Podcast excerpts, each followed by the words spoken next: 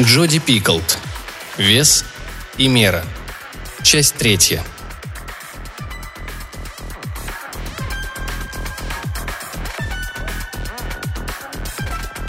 Сара всегда слушала мать и делала наоборот, но на этот раз решила последовать ее совету и пошла в церковь.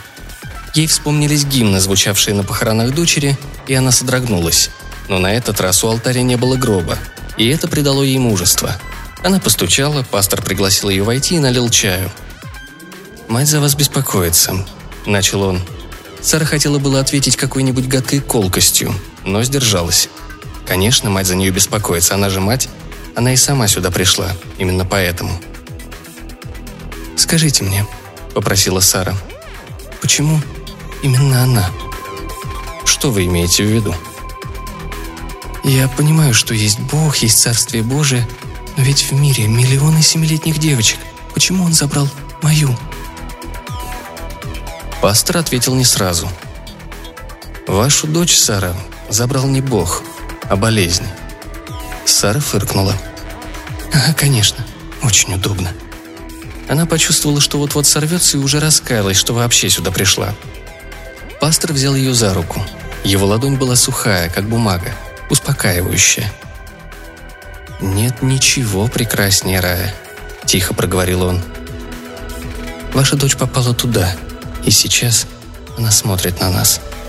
Сара почувствовала комок в горле. Когда моя дочь садится в фуникулер, у нее сердце начинает колотиться. В лифтах ее охватывает паника, ей не нравятся даже двухъярусные кровати. Она боится высоты. Теперь уже нет. «С чего вы взяли?» – не сдержалась Сара. Почему вы так уверены, что после смерти что-то есть? Откуда вы знаете, что это не просто конец?» «Я и не знаю», — ответил пастор.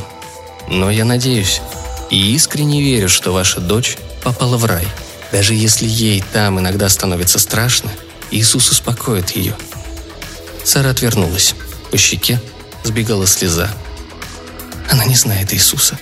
Она знает меня.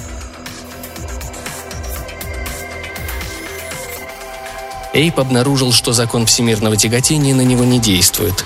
Он приходил на кухню и пока наливал воды в стакан, поднимался вверх, так что едва стоял на цыпочках. И на улице, если шел чуть быстрее, он взлетал в воздух на каждом шаге. Он стал таскать камни в карманах брюк, ставших слишком длинными. Однажды в субботу он сидел на постели дочери и вспоминал такой разговор. «А можно я буду с вами жить, даже когда выйду замуж?» – спросила она. Он усмехнулся и сказал. «Конечно а потом спросил, «Ну где же будет спать твой муж?» Дочка, оказывается, заранее все продумала. «А мы поставим ему раскладушку, как тогда, когда моя подружка остается на ночь». Позвонили в дверь. Эйп спустился, открыл и увидел девочку, которую его дочь называла своей лучшей подругой. Кстати, это она спала на раскладушке. У девочки покраснели глаза. С ней была ее мать. «Здравствуй, Эйп», — сказала женщина. Прости за беспокойство». «Ничего», — ответил он чересчур радостно. «Ничего, ничего, пожалуйста». «Просто Эмили трудно привыкнуть, ну... Сам понимаешь. Она нарисовала картинку и хотела принести ее вам. Может, вы ее повесите где-нибудь?» Девочка протянула Эйбу листок. На нем цветными карандашами были нарисованы две девочки. Одна темноволосая, как его дочь, другая светленькая, как Эмили – Девочки держались за руки. У них над головами было жаркое солнце, а снизу – зеленая трава.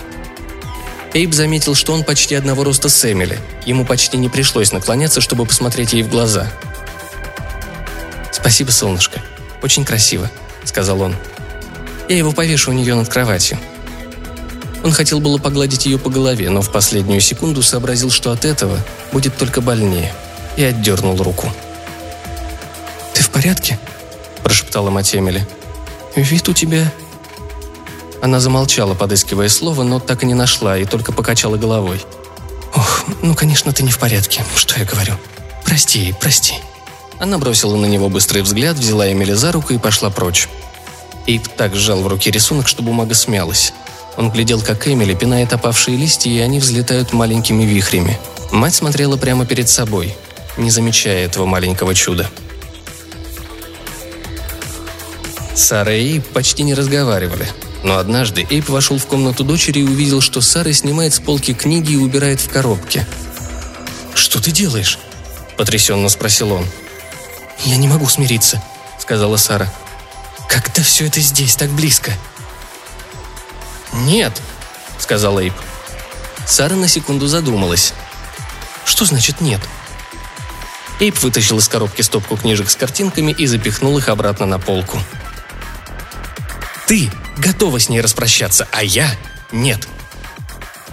Сара вспыхнула. «Распрощаться?» – прошипела она. «Думаешь, в этом дело?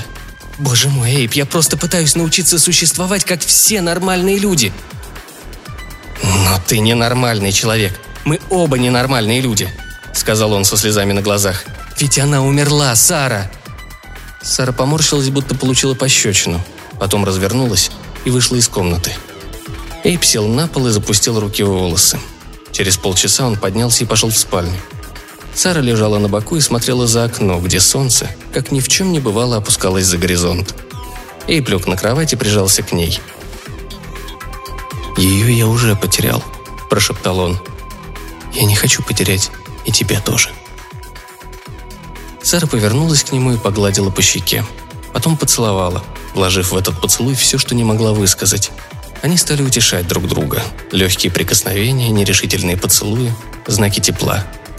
Но когда их одежда легла бесформенными кучками на пол, когда Эйп навис над своей женой, захватив ее тело, и попытался подстроить изгибы ее тела к своему, оказалось, что они больше не совпадают, не стыкуются так легко, как прежде.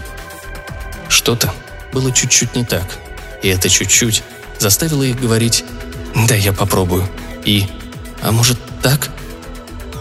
Позже, когда Сара уже заснула, Эйп сидел и смотрел на край кровати, за которой свешивались длинные белые ноги его жены.